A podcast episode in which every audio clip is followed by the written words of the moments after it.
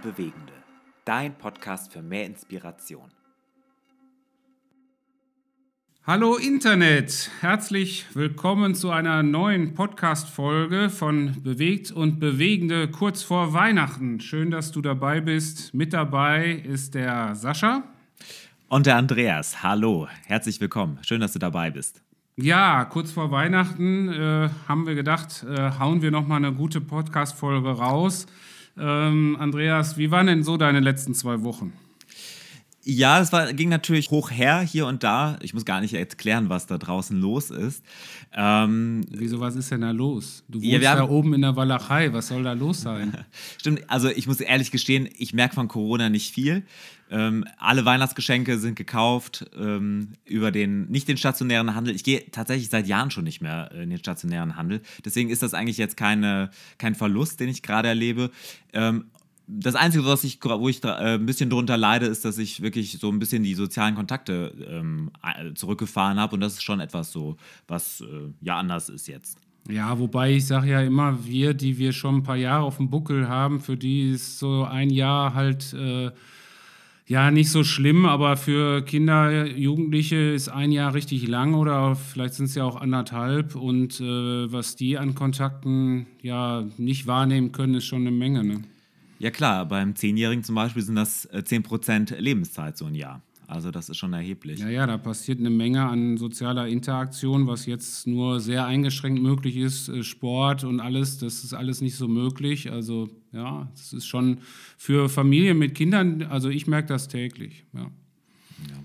Also mir geht es, wie gesagt, insgesamt gut. Wie ist denn bei dir die Lage, Sascha? Och ja, ich habe mich, hab mich total verzockt. Also ich habe äh, gesagt, also die Politiker, ähm, unsere, unsere Ministerpräsidenten und so, äh, die wollen das unbedingt noch bis nach Weihnachten ziehen oder nach Silvester. Äh, das war so irgendwie so die Botschaft, die bei mir so ankam. Und äh, deswegen habe ich immer weiter rausgeschoben, noch zum Friseur zu gehen. Und äh, jetzt, jetzt ich, sehe ich jetzt schon aus wie so ein Aborigine.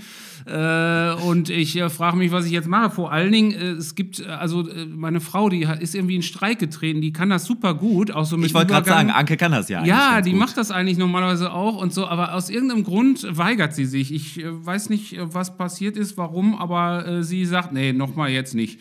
Also da, da, muss ich noch Überzeugungsarbeit leisten. Also das ist eines meiner größeren Probleme. Ähm, und ich denke immer, ja, wenn das unsere großen Probleme sind, äh, wie wir zum Friseur oder äh, keine Ahnung, äh, was sonst so, dann ist es echt wenig. Da haben natürlich andere, die ein Restaurant haben oder die einen Einzelhandel haben, ganz andere Schwierigkeiten und außerhalb von Deutschland natürlich auch. Also ich bin jeden Tag neu richtig dankbar, einfach ein Dach über dem Kopf zu haben und genug zu essen. Ähm, das sind so Selbstverständlichkeiten, wo man manchmal ja nicht mehr dran denkt. Ja, aber sonst, wie gesagt, alles äh, ist, ist auch relativ viel noch zu tun. Man merkt schon, äh, durch diese dauernden Änderungen und so, da hat man schon immer noch wieder neu zu tun, neu zu justieren. Ähm, ja, das ist, äh, wird sonst ein bisschen ruhiger eigentlich so kurz vor Weihnachten. Genau, das stimmt. Ja, wir haben ja heute auch einen Gast wieder dabei, Steffen Weil. Und bevor wir zu ihm kommen, hätten wir ja jetzt eigentlich unsere allseits beliebte Rubrik Evangelikal, Liberal, mir doch egal. Aber das hat irgendwie nicht geklappt, Sascha, diese Woche. Ja, also das hätte natürlich auch geklappt. Aber wir haben auch festgestellt, irgendwie so vor Weihnachten, da benehmen sich alle, da sind alle brav, äh, auch die einschlägigen äh, frommen äh, Zeitschriften bringen irgendwie doch eher diese besinnlichen Themen. Äh, also uns ist da auch nicht so richtig was ins Auge gefallen. Äh, es geht eigentlich mehr hauptsächlich um äh, Freikirchen, die als Hotspots fungieren, fungieren. Das ist also wieder voll in der populären Presse. Ja, das ist der neue Trend. Also äh, man, man sucht praktisch die Freikirche, wo dann doch wieder mal was passiert.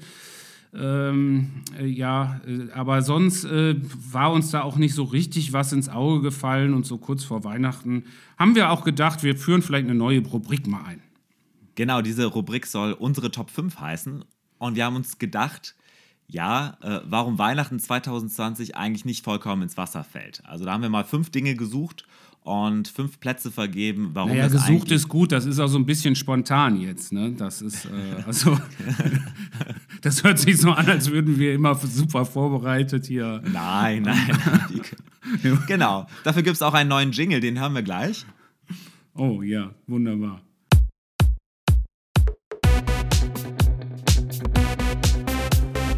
Unsere Top 5.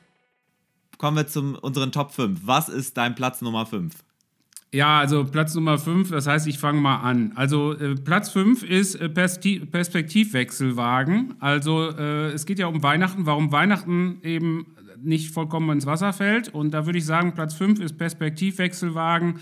Äh, bei Jesu Geburt, da waren ja auch nur fünf Personen äh, über 14 Jahre anwesend und äh, vielleicht ist das ja auch ein biblisches Prinzip und äh, vielleicht macht man das auch später noch so.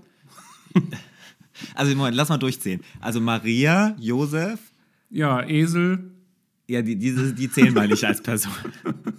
Und die drei, ähm, ja, äh, drei Weisen. aus dem Mo- Weisen. Weisen aus. Ich, ich wollte schon fast die drei heiligen Könige sagen, aber das ist ja, äh, das ist ja. ja, ob es wirklich drei waren, steht da ja auch nicht. Ach, ehrlich? Ist Nee, ich nicht glaub- drei? ich- die, Ist das nicht eine Erfindung unserer katholischen Geschwister? ja, ich weiß, ich komme da nämlich immer durcheinander, weil ich habe immer die Melchior. Sternsinger. Ja, genau, die habe ich immer vor Augen, aber äh, ja, genau. Aber okay. Aber die waren Hirten waren doch auch da. Nee, waren nicht nur fünf. Ja, die kamen aber später. Also die haben quasi den Nee, ersten. die Wei- Hirten waren eher. ja, die waren am, die waren Heiligabend da und am Genau. ersten Weihnachtstag kamen die äh, drei aus dem Morgenland. Ja, aber das ist ja auch ein gutes Prinzip, so einfach versetzt, ne? Aber das ist, äh, ja, aber das wird, in der momentanen Zeit ist das eigentlich nicht gut, nee. Hm, Ja. Nee, äh, lieber dann, ein Jahr nur die Weisen und ein Jahr nur die Hirten. Genau. Ja, okay. Finde ich gut. Ja, also Platz 5, Perspektivwechselwagen. Kommen wir zu Platz 4. Ähm, mal bewusst neue Erfahrungen machen. Ähm, warum nicht dieses Jahr einfach mal andere Familienmitglieder oder Freunde einladen ähm, zu Heiligabend, mit denen man noch nie irgendwie Weihnachten gefeiert hat? Ich meine, man kann ja auch nächstes Jahr einfach wie gewohnt mit, dem, äh, mit der Großfamilie feiern, wenn dann hoffentlich Corona vorbei ist. Aber warum nicht einfach mal ein neues Experiment wagen? Ähm, hier einfach mal sagen, okay, man, man äh, reduziert sich ein bisschen, Qualität vor Quantität und man hat dann einfach mal genug Zeit äh, für intensive Gespräche. Zum Beispiel dieses Jahr feiere ich auch überhaupt nicht mit der Familie, ähm, sondern äh, mit einem guten Freund und ähm, seiner Familie, natürlich unter strengen Corona-Bedingungen und natürlich äh, unter Wahrung der Regeln, aber das ist, da freue ich mich schon drauf und äh, wir müssen nicht durch die Gegend fahren. Also auch hier machen wir bewusst mal eine neue Erfahrung. Ja, ich, ich sag mal, das ist auch wirklich so die Erfahrung, wenn so viele da sind. Ne? Also ich, meine Schwester sehe ich zum Beispiel sehr, sehr selten und dann ist sie da. Und äh, abends stellen wir fest, oder wenn, wenn man auseinandergeht, stellen wir fest, dass wir doch gar nicht miteinander gesprochen haben, weil man so viel mit auch anderen Leuten zu tun hatte. Ähm, Genau. Das ist manchmal die Erfahrung, also Qualität vor Quantität, ja. Mhm. Ja, Platz drei, äh, also Platz drei, äh, Potenziale sehen. Also es hat ja auch, ein, hat ja auch was für sich, äh, wenn man, ähm, ich sag mal, so ich, äh, das Thema Fitness, ja, also es ist ja so, dass du äh, an Weihnachten irgendwie genötigt wirst, äh, das Wildschwein, und es reicht ja auch nicht nur die eine Portion, sondern auch noch die zweite äh, zu nehmen, weil sonst ist das ja auch wieder unfreundlich und so weiter und so fort. Und so viel kann man ja gar nicht laufen da zwischen den Meetings, dass man das alles wieder abtrainiert. Und äh, dann muss man sich wieder bei McFit anmelden und dann hat man ein schlechtes Gewissen, weil die ja verantwortlich, der Chef verantwortlich war für andere Sachen da auch und all sowas. Ja? Oder Fitnessgeräte beim Aldi. Ja, die kommen immer im Januar Ja, die kommen am Januar voll. Die Angebote immer Lauf, Laufkleidung und äh, Laufband und all Sachen, die so furchtbar unangenehm sind. Und äh, ja, das ist, doch auch was Schönes, also das Potenzial zu sehen, an diesem Jahr, in diesem Jahr Weihnachten hat man einfach gar nicht zugenommen, weil man hat ganz normal gegessen und man hat vielleicht auch gar nicht so viel Glühwein und Sekt und sowas getrunken. Ja. Kommen wir zum Platz 2. Ähm, ja, man hat dieses Jahr vielleicht mehr finanzielle Ressourcen, weil man muss keine unnützen Geschenke verschenken und man bekommt auch keine. Also eine kleine Anekdote. Ja, die kann man dann auch für Gemeindegründung zum Beispiel spenden. Ja, genau. Also man kann was Gutes tun. Man kann wirklich was Gutes tun mit diesen frei gewordenen finanziellen Ressourcen. Äh, Vielleicht eine kleine Anekdote. Ich habe mal zu Weihnachten, oder war es meine Hochzeit, also das fällt immer nah beieinander. Ich habe am 22. geheiratet, zwei Tage vor Weihnachten. Deswegen kann ich das nicht immer einordnen. Aber auf jeden Fall habe ich mal ähm, zur Hochzeit oder zu Weihnachten einen Stahldelfin geschenkt bekommen Ein was? ein, ein Stahldelfin, so eine ganz hohe Statue, unheimlich schwer, bestimmt Aus fünf Stahl, also aus, Aus Stahl. Ah. Ja, wirklich aus Stahl, also äh, wirklich äh, Mhm. riesengroß, schwer, bestimmt 10 Kilo. Aber ich habe mich noch, also ich frage mich noch immer, was ich mit diesem Stahldelfin anstellen soll. Also genau, der ist irgendwann mal beim Schrottwichteln, ist der irgendwann mal weiter verschenkt worden. Ach so, du hast ihn nicht mehr. Nee, ich habe ihn wirklich beim Schrottwichteln äh, Ich meine, du hättest ihn ja vielleicht vorne auf dein Auto so als, äh, ne, so wie so ein Rolls Royce so. ist da nicht auch ein Delfin drauf auf irgendeinem Auto? Äh, Ja, ich glaube, ein Löwe ist äh, hier und da oder ein Puma oder sowas. Kein Delfin. Nee, äh, nee, der. Ich habe irgendwie einen Delfin. Ich muss Das wäre das mal eine Idee für so eine neue, neue äh, Automarke. Ja. Und wir kommen jetzt zu Platz 1. Platz 1. Äh, und das ist das Thema immer ein Grund zum Feiern. Ähm, Weihnachten, also das stelle ich so fest, Weihnachten scheint in der Gesellschaft, so wenn ich so in die Medien gucke, also so äh, Tagesschau und Pipapo, äh, all diese Dinge und die Interviews mit Politikern sehen, das scheint unglaublich wichtig zu sein. Also Weihnachten ist wirklich die, dieser eine Tag oder diese drei Tage sind irgendwie so dieses Familienfest und so. Es geht natürlich nicht um den Inhalt, sondern es ist ähm, ein Familienfest und, und äh, eine eine Struktur. Es ist natürlich Kommerz, das ist klar, aber es ist unglaublich wichtig und ich stelle immer so fest, wir, wir Christen können da einfach auch relaxed unterwegs sein, weil wir eigentlich Weihnachten ist eigentlich 365 Tage im Jahr. Absolut, absolut. Ja, weil, ne, also die Inkarnation, äh, also dass, dass, dass ein Gott in die Windeln macht, dass der wirklich auf diese Welt kommt, alles durchgemacht hat, was ich so erlebe, sich hundertprozentig mit uns ide- identifiziert, in Niedrigkeit kommt, das ist für mich immer noch faszinierend und das, was christlicher Glaube ausmacht. Wir glauben einen Gott, der uns in Niedrigkeit erreichen möchte. Und äh, das sehen wir Weihnachten ganz, ganz bildhaft. Das sehen wir bei der Entstehung äh, der Bibel, dass, dass wir einen Gott haben, der nicht das gesamte Wort vom Himmel fallen lässt, sondern Menschen gebraucht in ihrer Eigenart und, und äh, ein, ein, ein Gott, der in Niedrigkeit kommt. Und das finde ich faszinierend. Und da können wir genauso wie an Ostern eigentlich auch hier an jedem Tag äh, dran denken. Und äh, ja, wir können deswegen das vielleicht auch ein bisschen relaxed gehen. Das ist mein Platz 1.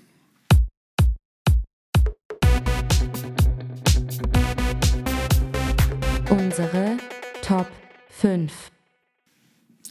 Ja, das waren unsere Top 5. Eine neue Rubrik, Sascha. Mal schauen, wie es so weitergeht. Ja, was, was könnte man denn noch Top 5 machen? Äh, Die, die, die Top 5 Autos für Gemeindegründerinnen und Gemeindegründer oder so. Oder Ja, zum Beispiel. Oder, oder äh, die, die, die, die Top 5 Bibelausgaben. Das könnten wir auch mal machen. Ja, Ja.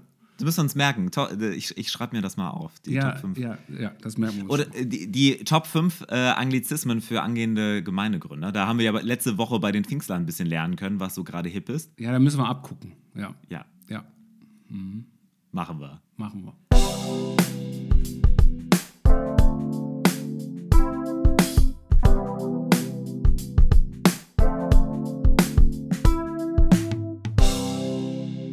Herzlich willkommen zurück. Inzwischen ist auch Steffen Weil bei uns hier im Studio angelangt. Äh, herzlich willkommen, Steffen. Schön, dass du da bist. Hallo, guten Morgen. Ja, Steffen, wir haben immer am, am Anfang so einen kurzen Part, wo wir den Gast äh, des Tages ähm, vorstellen, den Gast der jeweiligen Episode. Und damit möchte ich starten. Und wenn irgendwas nicht stimmt, da können wir noch, haben wir noch Zeit, äh, das klarzustellen, falls ich hier irgendwie falsch recherchiert habe. Ne? Genau, also du bist junge 48 Jahre alt. Du bist waschechter Gießener, habe ich festgestellt. Du, dort bist du auch geboren. Ja, fast, ja. Und dort hast du. Was sagst du? Ja, fast, fast Gießen. war's? Ja. Fast Gießen, okay. Also hier hast du auch Theologie studiert. Derzeit bist du wohnhaft in Potsdam und das auch inzwischen seit elf Jahren. Und dort hast du, ähm, warst du sehr aktiv. Du hast nämlich mittendrin Potsdam, eine Gemeinde gegründet. Außerdem hast du auch noch die Arche in Potsdam mitgegründet und du hast auch noch, noch eine weitere Gemeindegründung in Potsdam, Erlebt Potsdam, mitgegründet.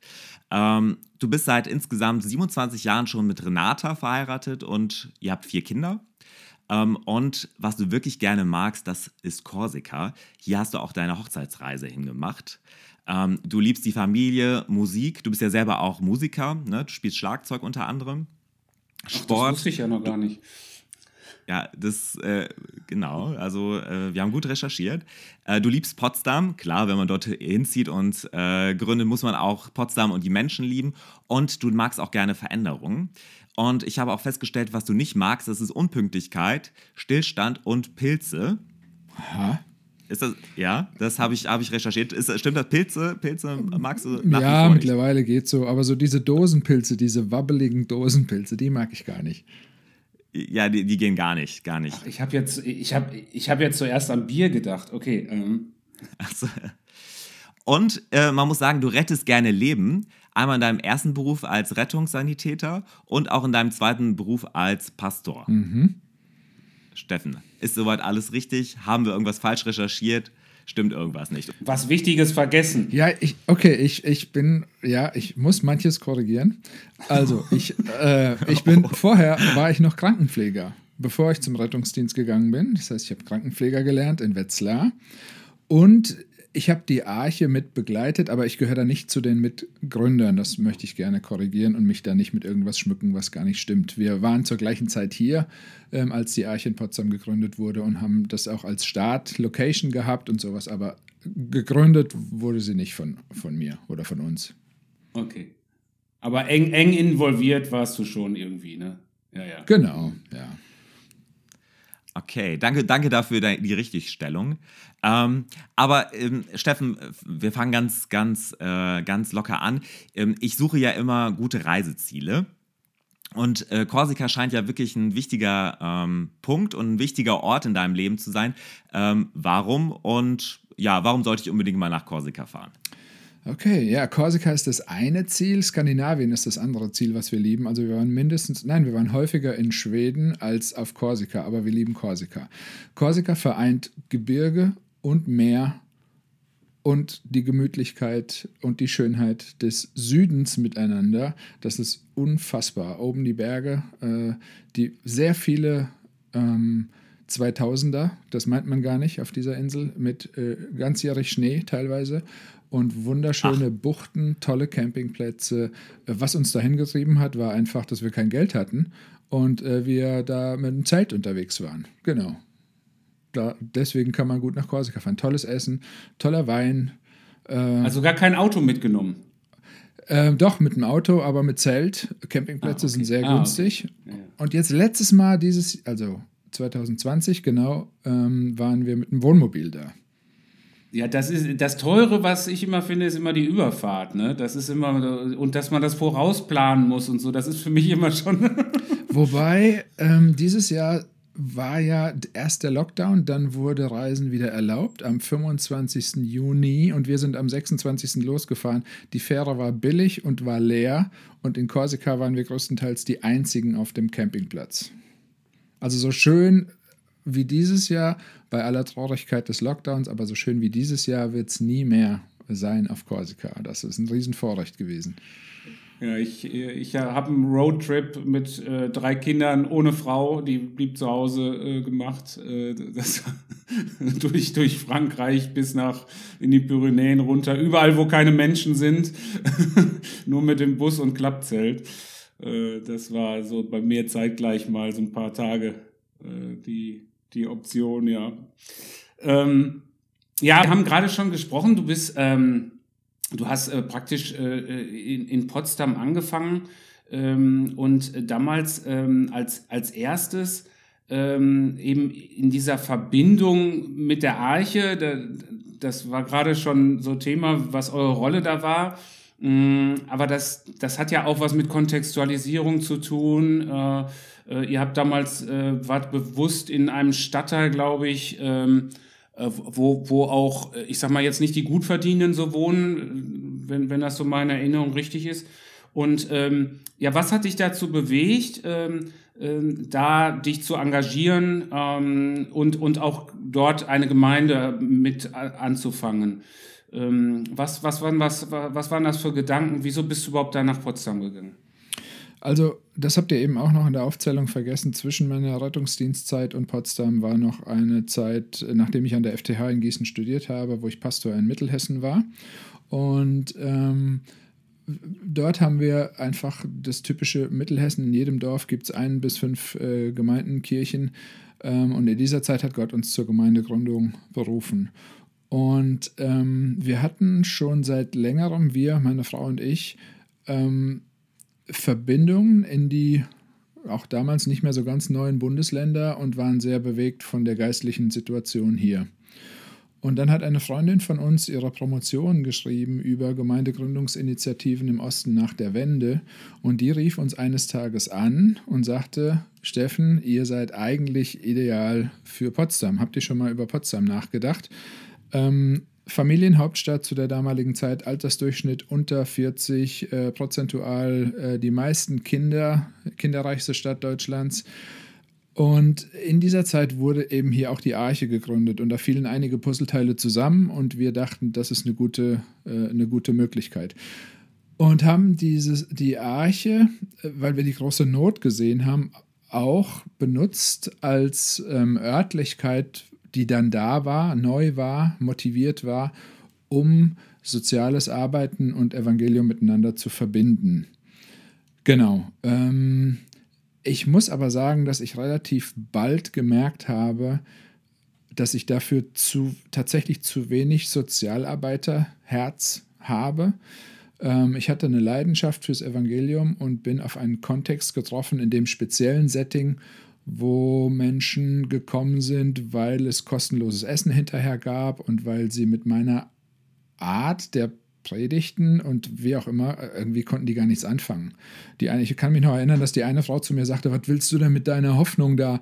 Wenn, wenn der Wind fegt, dann steht der Vorhang bei mir 50 Zentimeter von der Wand ab, dann nützt mir deine Hoffnung gar nichts. So. Im Plattenbau. Da, genau, im Plattenbau. Und, und wir wohnen in der Innenstadt und unsere Leute hier sind aber nicht in das Plattenbaugebiet gefahren, um sich auf Kinderholzstühle, selbst wenn sie von Haber sind, keine Werbung, äh, zu setzen und sich mit einem Thema zu beschäftigen, was für sie null Relevanz hat. Und da fing das an zu knirschen nach einiger Zeit und das hat nicht so wirklich richtig zusammengepasst. Und dann haben wir einen Familienrat, hat getagt und hat gesagt, entweder äh, wir ziehen jetzt in die Platte, damit das Ganze wirklich stimmig ist, oder äh, irgendwas muss sich, muss sich da ändern. Und trotzdem haben wir gesehen, so den geistlichen und Gemeindeauftrag, sich um die sozial Benachteiligten zu kümmern, der, den haben wir ganz doll gesehen und gespürt und die Notwendigkeit. Und gleichzeitig gemerkt, wir sind dafür aber nicht so richtig begabt. Auch die Begrenzung. Ja. Genau. Mhm. Also habe mhm. ich dann irgendwann gesehen, mein Schwerpunkt auf, ich möchte gerne Leute ausstatten, die das tun, aber ich selbst bin der Falsche da tatsächlich. Ja. Ja. Und, ähm, und äh, was hat dir dabei geholfen in dem Prozess? Hast du Berater immer gehabt, äh, die auch gute Fragen stellen konnten? Oder äh, ist das mehr so eine Sache, wo du selbst gemerkt hast, da, da, da ist was gerade nicht so ganz stimmig, das könnte stimmiger sein? Na, es war beides. Also wir haben gemerkt, es ist nicht stimmig und hatten aber vorher in der Vorbereitung für die Gründung so dieses große Wort der Kontextualisierung sehr tief inhaliert und ich habe dann gemerkt, das passt gar nicht. Also das ist, das ist nicht stimmig. Und dann habe ich Leute auch gefragt und mein damaliger Kollege, mit dem wir ähm, angefangen hatten, für den war das total stimmig. Und dann hat es auch da irgendwie Konflikte ähm, kamen da auf und, und wir mussten, und das haben wir dann mit guten Beratern gemacht, einen Weg äh, finden und dadurch navigieren, so dass wir äh, wirklich das Beste für die Stadt dann auch als Ergebnis irgendwie angestrebt hatten und hoffentlich auch rausbekommen äh, haben. Aber das war ein schmerzhafter Prozess mit voller Motivation und Volldampf. Ähm, vier Kinder hierher umgepflanzt und dann nach wenigen Monaten zu merken, ah, so ganz, ganz zu Ende gedacht war das doch nicht. Aber das haben wir erst hier gemerkt und wir konnten es vorher nicht, äh, nicht besser durchdenken.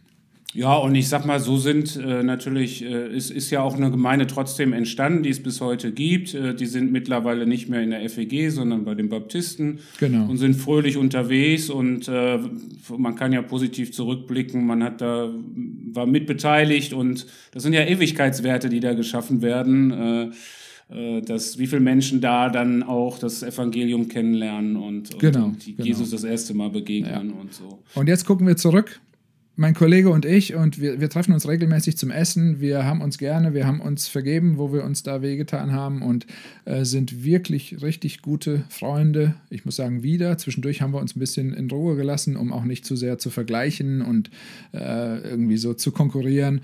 Aber jetzt ist es absolut in Ordnung. Ein ganz toller äh, Bruder. Ja.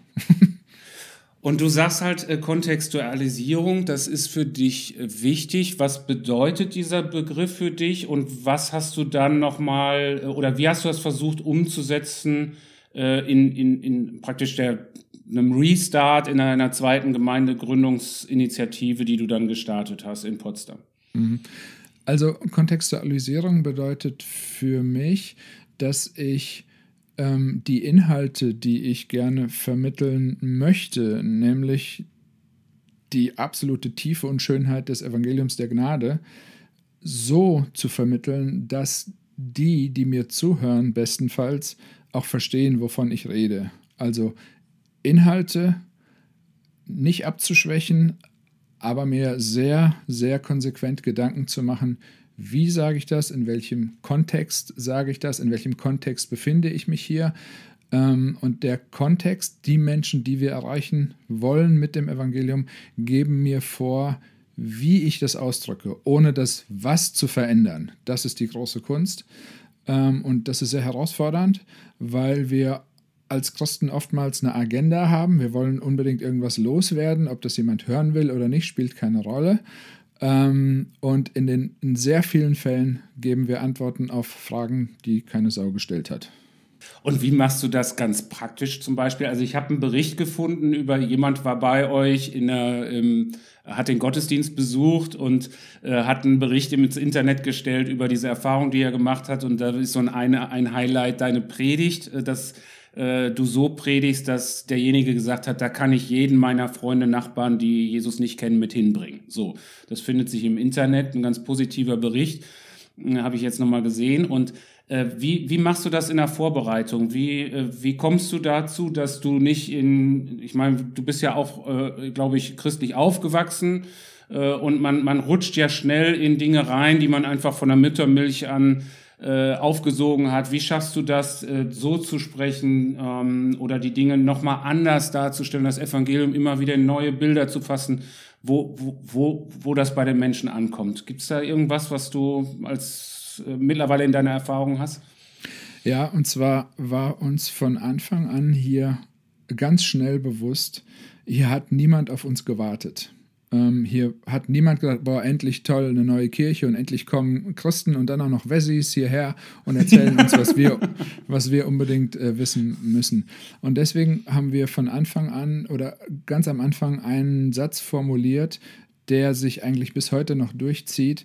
Wir sind nicht in erster Linie hier, um Antworten zu geben, sondern wir wollen erstmal helfen den Menschen, dass sie die richtigen Fragen stellen können. Und dazu ähm, müssen wir Leute kennenlernen. Viele Christen kennen nichts anderes außer Christen. Und unser Kontext hier hat uns dazu gezwungen, Menschen kennenzulernen. Wir kamen hierher. Es gab absolut nicht viele Christen. Unsere Kinder waren immer die einzigen Christen in ihrer Schule. Und wir waren auf eine gute Art gezwungen, uns mit, mit Leuten zu treffen und Und dann war es teilweise sehr ernüchternd zu sehen, wenn die gesagt haben, ja, du willst ja nur mein Freund sein, weil du mich für deinen Laden gewinnen willst und sowas. Und ich dann irgendwie sagen musste, nein, weil wir Beziehungen brauchen, weil wir Menschen mögen, weil wir hier neu sind, weil wir von euch lernen wollen, weil wir verstehen wollen, was sind hier die Fragen. Und das ist erstmal sehr demütigend auch, aber auf eine gute Art. Ähm, und ich habe schnell gemerkt, meine ganzen tollen theologischen Antworten, die in Mittelhessen gegriffen haben, die kann ich hier alle in die Tonne hauen, ähm, weil es gar keinen Boden dafür gibt, wo die andocken können. Und das war schon erstmal die ersten, ich würde schon sagen, Jahre sehr harte Arbeit, sich auf den Kontext hier einzulassen. Und das haben wir ganz bewusst gemacht. Ich war mit auf Klassenfahrten mit der Schule. Ich bin hier bei der Berufsfeuerwehr Notfallseelsorger geworden. Ich habe äh, versucht, viele Kontakte bis hin zum Oberbürgermeister, Schulleitungen, also wirklich auch einige einflussreiche Leute kennenzulernen, um zu verstehen, was braucht es hier eigentlich. Hm. Ja. Hm. Und, äh, und und äh, ich weiß noch, wie du mir erzählt hast, äh, ganz begeistert warst, als du die, die, den ersten Glaubensgrundkurs, glaube ich, hattest, wo, wo wirklich eben echte Ostdeutsche, die so geprägt sind, ja, also ich sag mal, äh, Glaube ist was für die Schwachen, so ein bisschen war ja ein so ein Schlagwort auch in, in Ostdeutschland, äh, dann bei dir, mit dir gemeinsam überlegt haben, was kann Glaube in meinem Leben bedeuten, dass äh, das war ja auch kein Weg, der jetzt, äh, wo, praktisch in den ersten Wochen das passiert ist, sondern das ist ja auch ein Prozess gewesen. Genau, das ähm, hat teilweise, ich glaube, den ersten Glaubens, den Entdeckerkurs haben wir, glaube ich, da waren wir schon drei Jahre mindestens hier äh, bevor wir den gestartet haben. Ja. Genau, was, was würdest du jemandem raten, der jetzt in Ostdeutschland anfängt, der genau diese Erfahrung macht? Äh, Geduld ähm, äh, oder, oder äh, dieses Zuhören, was ist, was ist das, was, was du gelernt hast in der Zeit? Also ich würde sogar noch ein St Stück vorher anfangen. Natürlich braucht es immer so dieses große Begriff von Berufung. Aber wenn wir Praktikanten haben oder mir jemand erzählen möchte, dass er gerne im Osten Gemeinde gründen will, dann klopfe ich ganz stark das ab, gibt es dafür eine Berufung. Wenn es die nicht gibt, ist das nach wenigen Monaten zu Ende. Es ist echt schwer, Westdeutschen zu vermitteln, wie sich Gemeindegründung im Osten anfühlt. Es ist komplett anders. Ähm, du brauchst eine Nehmerqualität, du musst bereit sein, dir auf den Sack hauen zu lassen und ähm, du musst mit dem Frust klarkommen, dass eigentlich du ständig Rückmeldungen kriegst, dass was wir brauchen das nicht, was du uns bringst. Das gibt's nicht. Wir haben gelebt, äh, gelernt zu überleben. Ähm, und ich habe dann gemerkt, wir haben oft so eine, ja, auch ein Stück eine Arroganz. Ähm, und ich kann die Ostdeutschen mittlerweile verstehen, die über die Westdeutschen als die Besserwessis reden, weil wir kommen und haben was für euch, was ihr unbedingt braucht. Und treffen auf einen Kontext, wo nichts überlebt hat in den letzten Jahrzehnten und Jahrhunderten, was immer wieder aufgetaucht ist, um ihnen zu sagen, wir haben genau das, was ihr braucht. Politische Systeme, alles Mögliche. Und alles gibt es nicht mehr. Und jetzt kommen wir und sagen, hey, wir haben das, was ihr unbedingt braucht. Und das ist die, die, die Skepsis ist so groß, du konntest zu DDR-Zeiten nicht mal deinem eigenen Partner trauen. Ähm, wieso sollte mir jetzt jemand vertrauen mit etwas, was er, er oder sie für völlig irrelevant hält? Von daher demütig hier sein, sich auf Gottes Berufung äh, zurückziehen, das war teilweise der einzige Halt und da haben meine Frau und ich uns immer wieder daran erinnert, wir sind nicht hier, weil wir was Besonderes machen wollen, weil wir irgendwie besonders, was weiß ich was, sondern äh, wir sind hier, weil Gott diese Menschen liebt und wir denen das irgendwie vermitteln wollen. Ja, ja. Ja, die eigenen Ideale sind ja manchmal auch genau das, was, äh, also wenn man, wenn man auch falsche Ideale hat für, ja, dann, dann ist man so schnell gefrustet und äh, wenn ich, wenn ich mich stark auf die Berufung halt äh, verlassen kann und, und das verlässlich ist und das der Boden ist, das ist erstmal unabhängig von irgendwelchen Zahlenzielen oder so, ja.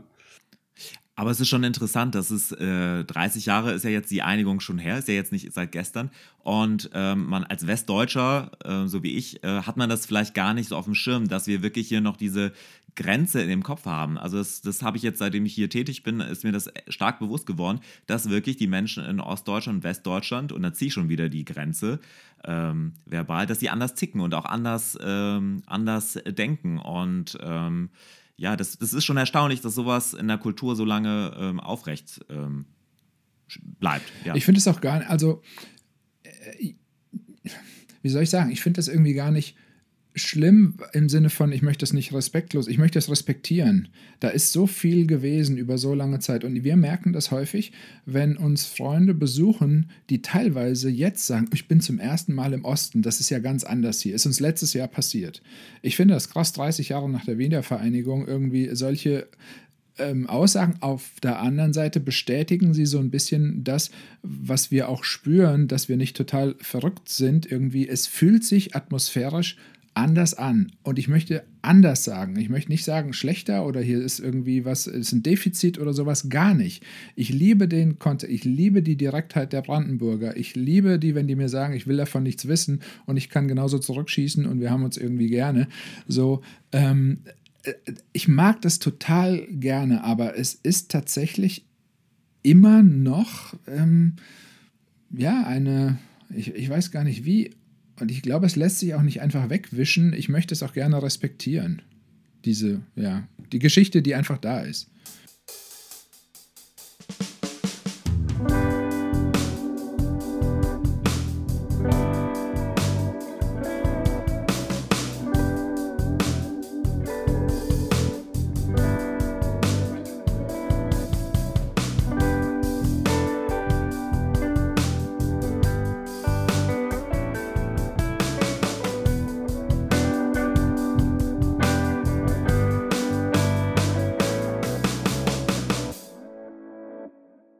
Ähm, wir, du bist unser erster Gemeindegründer, der, äh, der äh, auch im Osten tätig ist. Von daher ist das äh, total interessant, das zu hören. Aber ähm, es, es, gibt noch einen anderen Grund, warum wir dich auch eingeladen haben. Und zwar äh, bist du äh, der Leiter von City to City in Deutschland.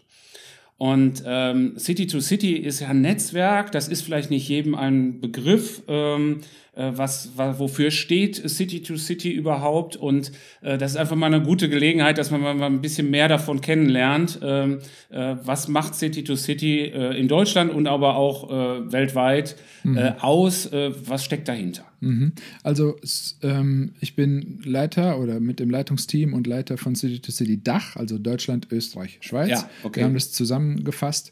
Ähm, City to City ist ein weltweites Netzwerk äh, gegründet, ursprünglich in New York von der Redeemer Presbyterian Church. Timothy Keller werden manche Gemeindegründer, viele wahrscheinlich kennen.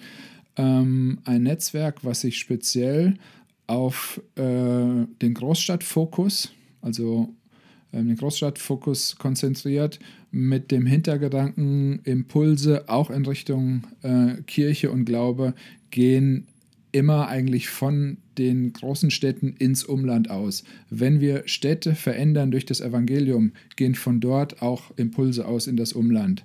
Das heißt, ähm, Großstadt ein Kernwert, Kontextualisierung, was wir eben schon besprochen haben, ein ganz wichtiger Wert. Und der, der über allem steht, ist das Evangelium der Gnade, die Betonung dessen, was Gott für uns getan hat, statt zu betonen, was wir für andere tun. Ähm, das sind so die Kernwerte. Was, was, was, bedeutet, darf ich da kurz einhaken, was bedeutet dieser letzte Wert? Äh, also das, äh, ja, also äh, was Gott für uns tut, die Betonung und daraus zu leben. Was bedeutet das praktisch äh, für die Arbeit äh, in Gemeindegründungssituationen, in Gemeindesituationen als Pastor, als Mitarbeiter? Was bedeutet das? Das bedeutet bei all dem, was du jetzt aufgezählt hast, dass meine, in erster Linie meine Identität steht fest, unabhängig von dem, was ich tue, unabhängig von meinem Geschlecht, unabhängig von meiner Leistung, unabhängig von, von, von all dem. Zuerst mal gilt, mir ist etwas zugesprochen, was ich nicht verdient habe. Und je tiefer ich das kapiere, desto mehr ändert sich meine Motivation, dass ich nicht irgendwas für ein groß, irgendwie was Großes für Gott machen muss, dass ich mich nicht vergleichen muss mit anderen, dass ich mich nicht niedermachen muss für irgendwas, was ich nicht geschafft habe, sondern es ist der Fokus auf die Identität, die mir geschenkt ist und die durch niemanden und durch nichts verändert werden kann.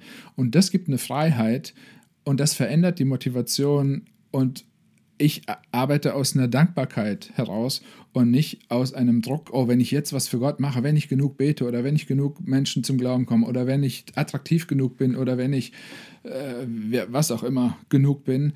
Ähm, das, für mich ist das die größte Entlastung, die ich jemals in meinem Leben erlebt habe und ich habe es irgendwie leider erst sehr spät kapiert, was Evangelium in seiner Tiefe wirklich bedeutet. Und ich glaube, wenn ich das nicht, äh, nicht verstanden hätte, hätte ich mir schon längst einen Strick genommen. Und ganz ernst. Ja. Ähm, da, da, möchte ich vielleicht einhaken nochmal. Ich weiß nicht, ob, ähm, da möchte ich direkt mal die Frage an euch beide stellen. Ähm, ich treffe manchmal Christinnen und Christen, die sagen, ja, das Evangelium ist so das Weißbrot.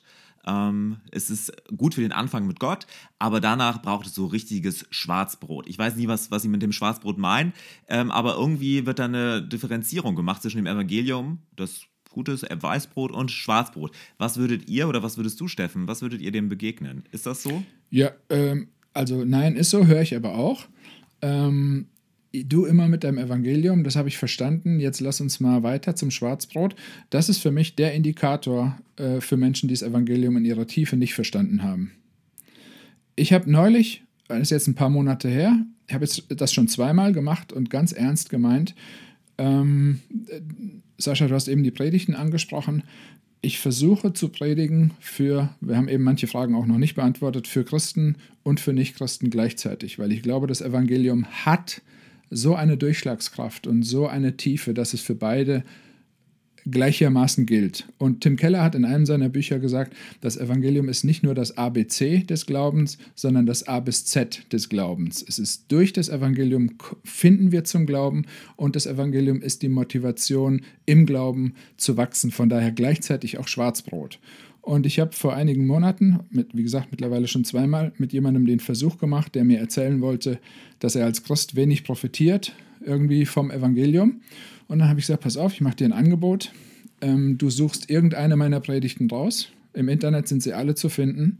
Du darfst wählen.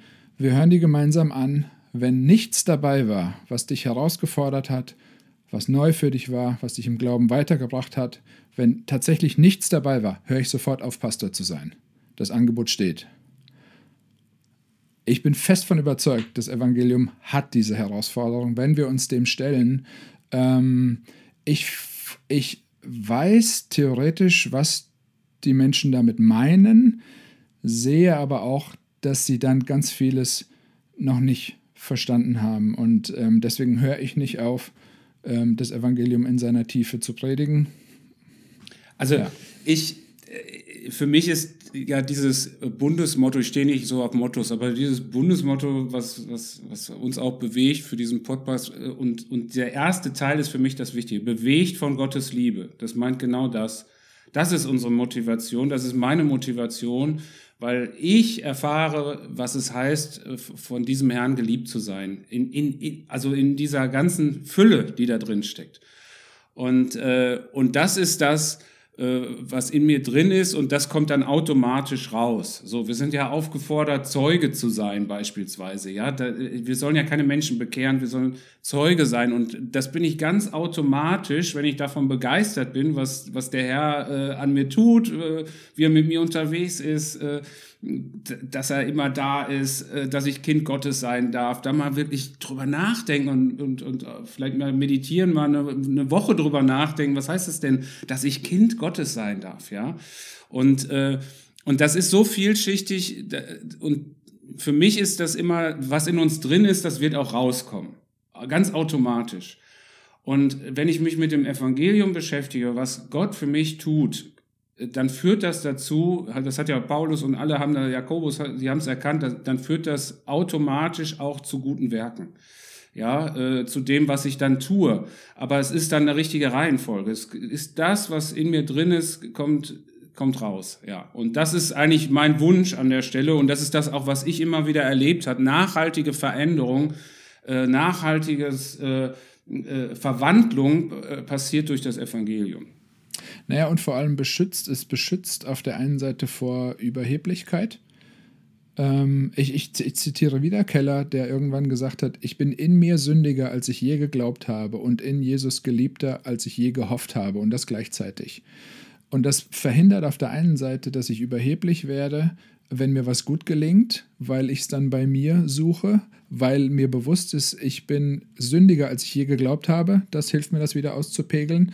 Und gleichzeitig hilft es mir, nicht zu traurig, zu niedergeschlagen, zu depressiv zu werden, wenn was nicht, ge nicht gelingt, weil ich auch gleichzeitig gilt, ich bin in Jesus geliebter, als ich je gehofft habe. Und das sind Punkte, wo ich denke, das brauchen unsere Gemeinden, die voll sind mit älteren Brüdern, die dem Herrn treu und gehorsam und was weiß ich was sein wollen, aber letztlich durch dieses Gehorsam versuchen sich selbst zu retten, weil sie vieles richtig machen, weil sie gehorsam sind und damit eine Gnade, die mich nämlich rettet, auch wenn ich nicht gehorsam bin oder auch wenn mir was nicht gelingt. Ähm, und diese Tiefe und Schönheit, ich glaube, dass in Gemeinde häufig, gerade in so einem, wenn man nie irgendwie was dieses Bubble nie verlassen hat, ähm, wir haben unfassbar viel, schreiben wir uns, unserer Konsequenz, unserer Treue, unserem Gehorsam, unserer Disziplin im Christlichen und so weiter zu. Und da hilft mir das Evangelium, solche Leute auch zu entlasten, wie ich selbst einer war. Ich war super treu, super diszipliniert, habe gedacht, boah, der Herr ist mir jetzt was schuldig, weil es ist doch klasse, was ich alles mache. Okay, vielleicht mal, äh, also City to City, ähm, äh, vielleicht kannst du mal sagen, wie viele Gemeinden gibt es denn da äh, jetzt in grob im Dachverband? Ähm, momentan, also ihr seid ja, euch gibt's ja noch nicht lange, ja, ihr seid ja noch relativ am Anfang äh, äh, eurer Bewegung in Europa. Äh, aber wie viel gibt's da jetzt schon? Ähm, ich habe jetzt im Verteiler haben wir ungefähr 90 Namen. Das sind Einzelpersonen, die sind aber teilweise auch mehrere aus einer äh, Kirche. Ich würde sagen, so 40, 40 Kirchen aus Großstädten so grob, ungefähr. Ja, ja. ja so, mhm. genau. Okay. Ja. Aber es ist ja schon, äh, ja. schon, schon, schon einiges, ja. ja. Was waren so die, die, die ersten ähm, äh, Gründungen? Äh, also ursprünglich in Europa ging das los in, in Holland. Das waren so die ersten, die dann auch irgendwie in New York mal waren und gesagt haben, sowas brauchen wir auch irgendwie, diese, die, dieser andere Ansatz brauchen wir. Es ist nicht ein Konzept, sondern es ist wirklich ein, theologischer Ansatz. Ähm, und in Deutschland waren die ersten das Berlin-Projekt. Ähm, das war ah, ja. eigentlich so die ersten, da haben äh, Costa und Christian damals ähm, die mit mir studiert haben. Da war, äh, Christian war in New York, hat dort Praktikum gemacht. Costa war in Toronto, wo Stephen Böck, der in Gießen an der FTH Dozent ist für Gemeindegründung, ähm, war. Und so sind einige Sachen dann, ja, so vor 15 Jahren, zwölf Jahren ungefähr ins Rollen gekommen. Jetzt ist so ein genau, Netzwerk genau, von also Noch gar nicht, noch gar nicht lange her, ne? Ja. ja. Mhm. ja. Ah ja. Okay. Aber das heißt, äh, es ist ja dann primär auch für den großstädtischen Bereich, also nicht für den ländlichen Bereich, so das ist so der Kern. Habe ich das richtig genau, verstanden? Genau, genau. Und damit sagen wir auch nicht, ähm, dass das nicht wichtig ist, aber wir sagen bewusst, wir wollen uns fokussieren ähm, und wollen uns auf die Großstädte fokussieren und nicht so breit und oberflächlich, sondern wirklich sagen, okay, das ist unser, das ist unser Fokus, ergänzend zu vielen anderen Netzwerken, die es ja auch gibt, die das so nicht haben. Ja die besonderen Herausforderungen der Großstadt und auch die Dichte an Kreativität und an Herausforderungen ähm, brauchen auch einen besonderen Fokus, der einfach im ländlichen Bereich anders ist. Ja. Hast du denn einen äh, Buchtipp für die Hörerinnen und Hörer, wo sie das vielleicht nochmal fokussiert äh, lesen können? Wofür steht City to City oder Timothy Keller? Ähm, hast du da was vielleicht, was du den Hörerinnen und Hörern empfehlen kannst an dieser Stelle? Ja, ich habe ganz viele Buchtipps. ähm, also wer, wer die Tiefe des Evangeliums ähm, ver verstehen will, also gerade auch Christen, den empfehle ich von, äh, von Tim Keller das Der verschwenderische Gott. Ähm, Auslegung des Gleichnisses der verlorenen Söhne. Ähm, wer den Ansatz, der sehr, wir sagen, apologetisch, also glaubenserklärend und verteidigend ähm, ist im guten Sinne, das ist äh, das Warum, Warum Gott, ist ein bekanntes Buch auch von Keller, was mir sehr geholfen hat, mich auf den Großstadtfokus und die Fragen hier ähm, einzustellen. Und um City to City tiefer zu verstehen, gibt es jetzt ein neues Buch, da bin ich auch gerade am Durcharbeiten, von Neil Powell. Das ist der Leiter von City to City in England. Der hat ein Buch geschrieben, Together for the City.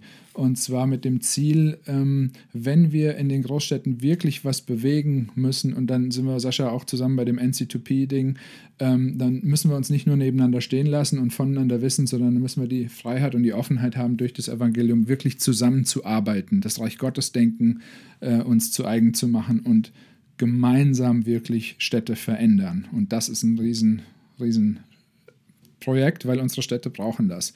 Es gibt eine Statistik, wenn 5% ähm, einer Gruppe oder wenn eine Gruppe 5% erreicht hat in einer Stadt, dann kann wirkliche Veränderung stattfinden.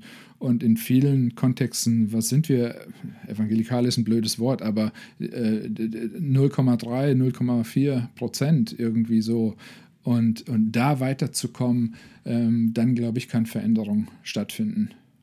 Und ich glaube, äh, wenn ich äh, wenn, wenn man das so runterbricht, ist, also ihr habt ja auch den Fokus Großstädte, das ist zum Beispiel bei anderen Bewegungen ja auch ähm, teilweise so, also beispielsweise jetzt unsere Geschwister da bei, bei ICF, ja, äh, haben auch bisher zumindest äh, stark diesen Schwerpunkt. Und ähm, der Unterschied den ich jetzt von außen so ausmache, ist wahrscheinlich äh, stark diese Betonung Kontextualisierung. Das heißt, eine City-to-City-Gemeinde ist je nach Stadtteil und so anders, ja. während äh, ICF einfach äh, eine andere Strategie fährt äh, und sagt, äh, das ist gut, wenn wir das gleiche Wording haben, die, das genau. gleiche Auftreten und ähnlich ist an anderen Stellen und ich mich sofort zu Hause fühle. Genau. Das ist einfach ein völlig unterschiedlicher genau. Ansatz. ICF sagt, ja. wo ICF draufsteht, sollen die Leute auch wissen, was drin ist. Und es genau. soll in dem Sinne keine Überraschung sein. Genau, ja. Ja. Mh. Und ähm, jetzt als äh, Dachleiter, äh, was ist denn deine persönliche Vision? Was, was würdest du dir wünschen, was passiert äh, in den nächsten 15 Jahren? Keine Ahnung. Hm. Ich habe gestern Abend ähm, einen YouTube-Livestream gesehen mit Tim Keller, USA, äh, Stefan Puß, unser Europadirektor in Frankfurt, ähm, ein Gründer in Athen und einer in Moskau. Und am Ende stand so die Vision, wenn 10 bis 15 Prozent der Christen, die wirklich Jesus nachfolgen, es denen leichter fallen würde, in ihrem Alltag davon zu reden und das auszuleben, dann könnte eine Riesenveränderung in Europa passieren. Die Amerikaner gucken nach Europa und sagen, boah, seit Anfang der 70er, es gilt immer als hartes Pflaster, trocken, passiert nichts. Und jetzt, interessanterweise, kriege ich relativ viele Rückmeldungen. Ah, es scheint irgendein Momentum zu kommen und irgendwas passiert gerade in dem Zusammenarbeiten. Das würde ich mir wünschen, wenn alle unsere Großstädte das ist jetzt mein Wunsch. Wie gesagt, nicht ohne das ländliche zu vernachlässigen. Ich glaube, das kommt dann tatsächlich auch ein Stück automatisch, wenn alle unsere Großstädte mit, äh, mit Menschen bestückt sind, die sich von Jesus so sehr geliebt wissen, dass, dass es einfach nicht anders geht, dass Arbeitsplätze und äh, Finanzmärkte und unsere Filmstudios hier und das alles durchdrungen ist von Menschen, die so von Gnade strotzen, ja. ähm, dass das einfach nicht anders geht, als das wahrzunehmen. Wow. Genau. ja. Das ist eine schöne, äh, eine schöne Perspektive und das, das, da wünsche ich mir mit. Ja, ja. Na, wir kommen ja oft von dem, was nicht geht. So dieses typisch deutsch oder europäische, was wir nicht wollen, was wir nicht Richtig. können, was wir nicht sollten, was wir so. Aber wenn die gute Nachricht, wofür sind wir denn unter? Wofür? Und das ist irgendwie so, dafür ist Advent, dafür ist Weihnachten, wo wir sind, wir haben was, wofür wir sein können. Und das finde ich sehr spannend. Ja, und nicht nur wofür gegen. Ne? Ja. Also, ja, ja, genau. Ja. Ähm, eine, eine, eine, ich sag mal so, du bist für mich jemand, der, der etwas besonders auch gut kann, äh, da einfach auch eine Begabung hat. Ähm, äh, du hast äh, in, in beiden Gemeindegründungssituationen, ähm, die ich äh, praktisch versuchte, äh, das Projekt selbst zu finanzieren. Äh, das heißt damit, dass du Leute findest, die sagen, das möchte ich unterstützen, das finde ich gut, da muss es eine Gemeinde, eine Kirche geben. Ähm, Jetzt haben wir vielleicht auch Hörerinnen und Hörer, die ähm, noch nicht angefangen haben, aber die sich die Frage stellen, okay, ich habe vielleicht jetzt äh, 30 äh, Prozent fest, aber ich komme irgendwie nicht auf das, was ich brauche zum Leben oder so. Was gibt's da einfach drei Tipps oder so, die du weitergeben könntest äh, aus deiner Erfahrung aus der aus der langen Zeit? Weil äh, ich sag mal Vision und Finanzen, Ressourcen hängt ja oft eng zusammen. Ja, wie kriege ich denn die PS auf die Straße? Wie kriege ich es umgesetzt? Ich muss ja auch leben. Äh, und äh, wenn ich einen langen Atem habe, dann kann ich das auch ein Stück weit lange aushalten und dann kann es auch nachhaltig sein. Also da komme ich gerade auf die Frage. Hm, Gibt es da was, was du weitergeben kannst? Also auch, auch da wieder, das, das Erste, was ich für Fundraising äh, sehe, ist, es braucht eine Berufung. Wenn die Berufung da ist, habe ich tatsächlich, würde ich sagen, noch nicht erlebt, dass Gott nicht auch für das gesorgt hat, was nötig ist, um diese Berufung auszuführen. So, diese Gelassenheit kommt wieder aus dem Evangelium, aus der Zusage, ich kümmere mich um euch. Ähm, das ist für mich absolutes Schwarzbrot, weil das durchzukauen in Momenten, wo du denkst, wofür soll ich dir jetzt die Miete nächsten Monat bezahlen, da brauche ich das Evangelium, da brauche ich nicht irgendein Konzept oder irgendwie irgendwelche platten Antworten, da brauche ich meine Identität als geliebtes Kind Gottes und der Vater wird für mich sorgen. So, das ist das Erste. Das Zweite ist, glaube ich, ich... Ähm, äh, wir müssen tatsächlich wissen, was wir wollen und wo wir hinwollen. Ja. Ähm, es braucht ein Bild oder eine, einen klaren Auftrag, den wir kommunizieren können. Und das Dritte, was ich auch in den Fundraising-Seminaren immer weitergebe, was habe ich selbst aber auch nur äh, gelernt und übernommen, ich akzeptiere kein Nein. das fällt dir bestimmt nicht leicht. das heißt, ich, ich bin so überzeugt von dem, dass Gott etwas durch, durch mich oder durch uns oder durch das Projekt tun möchte, dass ich auch bereit bin, äh, Menschen nochmal nachzugehen und nochmal nachzufragen. Und ähm, das ist sehr spannend. Ich bin immer ein bisschen hin und her gerissen zwischen etwas, das kann ich gut oder so. Gott war echt gnädig in den letzten Jahren äh, und hat uns gut versorgt, mehr als, als notwendig. Dadurch konnten wir auch viele andere Projekte mit unterstützen. Ähm, auch da die Reich Gottes Perspektive ähm, hilft mir sehr ähm, nicht zu sehr, mich nicht zu wichtig zu nehmen und zu denken, ja, äh, Gott macht es schon, ja. Ja, ja. ja ich glaube, das ist der wichtigste Tipp. Also äh, deswegen habe ich es auch so, so bewusst so formuliert, ja, also dieses, äh, dieses Vertrauen auf unseren Herrn ähm, und, und, nicht auf die eigenen Fähigkeiten. Ähm, selbst beim Fundraising nicht, äh, genau. Ja. Das ist so ein Satz, mhm. den würde jeder sagen und jeder würde den auch abnicken, den Satz. Richtig. Aber wenn es hart auf hart kommt, ist es, ist es, ist es einfach. Ist es kein Toast, ja. ist es dann, ja, ist genau. dann äh, ja. Pumpernickel. Aber die Perspektive ist ja an sich auch irgendwie entlastend, wenn man weiß, für mich ist gesorgt. Ne? Und trotzdem äh, gibt es eben auch äh, Phasen, wo andere Erfahrungen da sind und wo man äh, auch äh, gucken muss, wie, wie, wie geht es jetzt weiter und so weiter. Das, das äh, erfahren ja viele dann auch, die, die, die, äh, diesen Weg wählen und sich versuchen auch, äh, auch so die Grundlagen, die Ressourcen äh, zu haben, um das umzusetzen. Weil letztendlich ist es ja so, man unterstützt ja nicht die Person in, in dem Sinne, sondern die, die, also die, das Projekt, die Idee, äh, das, was daraus werden soll. Man, man verschafft jemanden äh, die Freiheit, dass er Zeit hat, dass er den Rücken freigehalten kriegt für das, was er halt tun kann, tun soll.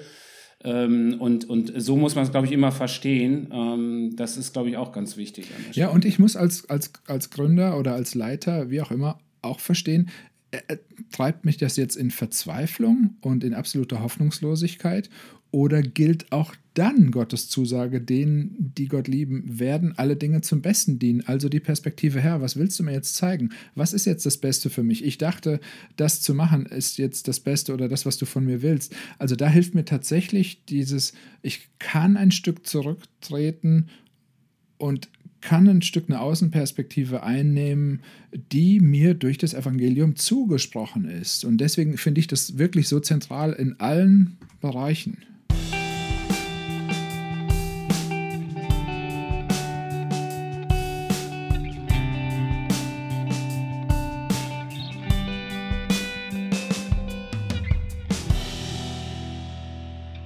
Eine ganz aktuelle Frage. Ähm, wir sind jetzt äh, kurz vor Weihnachten, äh, sind mittendrin in einer der herausforderndsten Krisen, ähm, die, die wir so erleben als, äh, als Gesellschaft, als Weltgesellschaft, als, aber auch als Christen. Ähm, was, ist, was ist deine Perspektive? Wie ordnest du das ein? Ähm, was würdest du vielleicht einer etablierten, ihr seid ja auch jetzt schon recht groß, ja, also was, was, was habt ihr für Dinge erfunden, um damit äh, klarzukommen? Ähm, was sind deine Gedanken dazu? Mm. Es ist interessant, es ist wieder die gleiche Antwort. Uns hilft jetzt das Evangelium. Ich, wir machen gerade eine Serie durch, äh, durch äh, Jesaja mit den äh, Prophezeiungen auch auf, auf Jesus, auf Weihnachten hin, 700 vor Christus. Und ich bin dieses Jahr, glaube ich, so bewegt wie noch nie von dem Immanuel. Gott ist mit uns, ähm, wo, wo ich finde, das ist eine Perspektive, die kann uns als Christen auch helfen, nicht einzustimmen in dieses, ja, es ist einsam und ja, es ist irgendwie schwierig und ja, die Distanz ist nicht schön, aber wir haben die Botschaft, niemand von uns ist alleine, weil Gott sich klein gemacht hat und gesagt hat, ich bin mit dir. Und diese Botschaft jetzt in dieser Zeit zu verkündigen, ist mir die größte Freude, ähm, die, die es gibt, weil ich glaube, das ist die Botschaft, die wir brauchen, die aber kaum jemand hören will. Und die das wir ist alle dann, brauchen. Genau, Ja. die wir alle brauchen, aber die meisten irgendwie, für die kommt das nicht in Frage. Und ich merke, da geht es uns schon auch noch vergleichsweise gut. Die Pandemie ist nicht so heftig, also zumindest nicht in der, in, äh, für unser Land gesprochen. In sie- Deutschland auch, ja. dass sie so die Grundfesten erschüttert. Ähm, bei Einzelnen absolut. Und da, glaube ich, haben wir eine Antwort, die keine platte Antwort ist, aber die absolut tröstend ist und die Perspektive verändert. Und ich ertappe mich da selbst bei. Ähm, ich, ich, ich schäme mich dafür. Ich habe gestern Abend auch, hat meine Frau mich darauf hingewiesen, ich wie oft ich schon gesagt habe, ja, wir können jetzt leider über Weihnachten nicht wegfahren. Also wenn das das größte Problem ist, was ich habe, da muss Ja. ich einfach irgendwie mich selbst auch wieder zurechtrücken und sagen, also bitte, äh, ja. Ja, ich, ich sag meiner Familie fast jeden Tag, ich meine, die Kinder, die merken es ja am ehesten, also für die ist auch ein Jahr lang äh, so. Äh, Das ist ja für uns, die wir dann schon ein paar Jahre auf dem Buckel haben, da, da, da hakt man mal ein, zwei Jahre, die ein bisschen anders sind ab, aber äh, eine 16-Jährige, die äh, geht da anders mit um oder eine Zehnjährige, die ihre Freunde alle nicht treffen kann und so weiter. Äh, so, deswegen, ich habe das schon als Familie irgendwie dauernd äh, als Thema, aber ich, ich, ich denke dann auch immer, ja, ähm, oder versuche jeden Tag einfach die Dankbarkeit für das, was geschenkt ist, was da ist, äh, nach vorne zu bringen. Ja, das ist nicht selbstverständlich, dass wir ein Haus über dem Kopf haben, äh, ein Dach und dass wir jeden Tag den Teller voll haben und dass es uns gut geht und dass das einzige in Anführungsstrichen Problem ist, dass ich jetzt äh, halt keinen Sport in der Sporthalle machen kann oder äh, solche Dinge, ja. Äh, das, das äh, fehlt manchmal. So Kleinigkeiten werden uns plötzlich so wichtig, wenn die dann mal nicht da sind ähm, und, und die Grundlagen des Lebens aber vollkommen vorhanden sind, ja. ja. Äh, Natürlich geht es auch Leuten anders, also das muss man auch sehen. Ja, ich will, will das auch nicht kleinreden und sowas, also das meine ich gar nicht. Aber ich finde es so lustig. Wir wollten dieses Jahr ausnahmsweise mal was anders machen.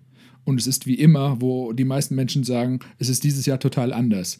Ich habe bisher, ich hab bisher nur Berufe gehabt, wo ich immer an Weihnachten gearbeitet habe. Altenpflege, Krankenpflege, Rettungsdienst, Pastor. Und es wäre das, es wär das erste Weihnachten gewesen, wo wir vorhatten, mal mit allen Kids wegzufahren, in fünf Tage Urlaub zu machen. Das können wir jetzt nicht. Es wird eigentlich wie immer. So, von daher. Wir, wir stellen immer eine Frage auch. Ähm, also um Evangelium weitergeben ging es ja auch schon äh, stark. Äh, Evangelisation, das ist auch immer ein Thema. Äh, aber auch eben das Thema Gemeindegründung äh, kommt ja auch immer wieder mal durch. Äh, und äh, wir haben immer so eine kleine Mini-Rubrik Gemeindegründung besser machen. Äh, was sind deine äh, drei Tipps, sage ich mal, die du äh, Leitern geben würdest, Leiterinnen äh, von Gemeindegründungsprojekten oder angehenden Gemeindegründerinnen und Gemeindegründern? Ähm, drei Tipps, äh, Gemeindegründung besser machen. Äh, was, was, was würdest du, was hätte da Priorität? Eins glaube ich schon zu wissen. Nämlich, das Evangelium im Zentrum, das, das Inhalieren, das äh, Aufnehmen wirklich und daraus leben. Das Ja. ist, glaube ich, eins. Ja, das ist eins und ich, ich will tatsächlich, also das ist jetzt wieder der Punkt, wo ich denke, die ersten fangen jetzt schon wieder an, die Augen zu rollen, äh, dass das Nee, nee, diese nee. Antwort ist. Ich halte die für sehr zentral. Ähm, Ich auch. ich, ich, ich glaube, ähm, es besteht die Gefahr, auch indem mehr Gemeindegründungen entstehen, wir wollen über beispielsweise Relevanz punkten. Und ich glaube nicht, dass das dauerhaft der bessere Ansatz ist, dass wir relevanter sein wollen als, weil die Vergleichspunkt ist immer irgendwie andere. Äh, Ich glaube, das Evangelium hat eine Relevanz. Ich komme über das Kontextualisieren und sagen, macht euch Gedanken, wer hört euch zu, wer sitzt vor euch, wer ist da, wo seid ihr, in welchem Kontext. Nehmt das wahr, was Leute, was ihr gemeinsam habt mit den Menschen, mit denen ihr lebt und zeigt ihnen dann von da ausgehend, was sind Sachen, von denen wir denken, die fehlen oder könnten das gut ergänzen. So, das ist das eine. Dann glaube ich, vielleicht hat es auch damit zu tun, dass ich älter werde. Zum Glück war Jürgen jetzt letztes Mal schon da. Ich dachte schon, ich wäre der Älteste bisher, aber Jürgen ist äh, noch ein bisschen älter. Ähm, viel älter. Ähm, je länger ich dabei bin, desto wichtiger wird meine persönliche Gottesbeziehung. Ähm, ich versuche mit einem anderen Sessel, mit einer anderen Bibel, ähm, meine persönliche Zeit mit Gott zu gestalten, um nicht in den Modus zu kommen, ich lese das jetzt, um mich für meinen nächsten Impuls oder für die Predigt oder sowas vorzubereiten.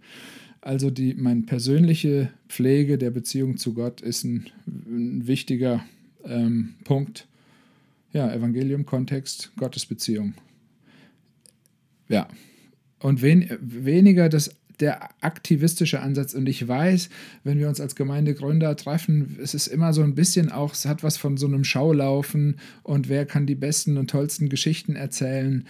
Ähm, ich merke, ich möchte gerne einen Beitrag leisten, dass es nicht, was kann ich Großes für Gott machen, sondern wo darf ich einem großen Gott dienen? Und dann ist alles möglich. Und das finde ich irgendwie super, super spannend für mich, ja.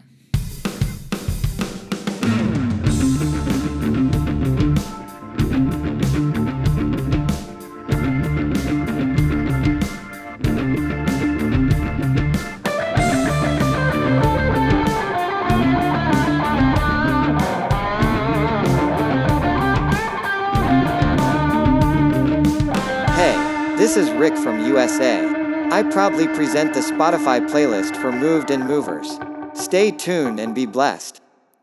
Ja, ähm, wir haben äh, am Ende immer was. Ich hoffe, du bist vorher informiert worden. Ähm, äh, und zwar äh, haben wir diese tolle kreative Idee gehabt, eine Spotify-Playlist zu erstellen ähm, mit all den äh, Liedern, die unsere äh, Gäste auch, wo sie was mit verbinden oder so.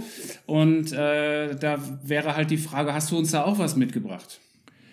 Ja, ich wusste davon und bin äh, hin und her gerissen. Ich habe zwei Songs rausgesucht. Ja, das ist auch okay. Zwei ist auch okay. Okay, okay. Also zum einen bin ich, seit ich 16 bin, glaube ich, ein absoluter Toto-Fan. Ich war, glaube ich, schon auf zwölf Toto-Konzerten in allen Großstädten Deutschlands.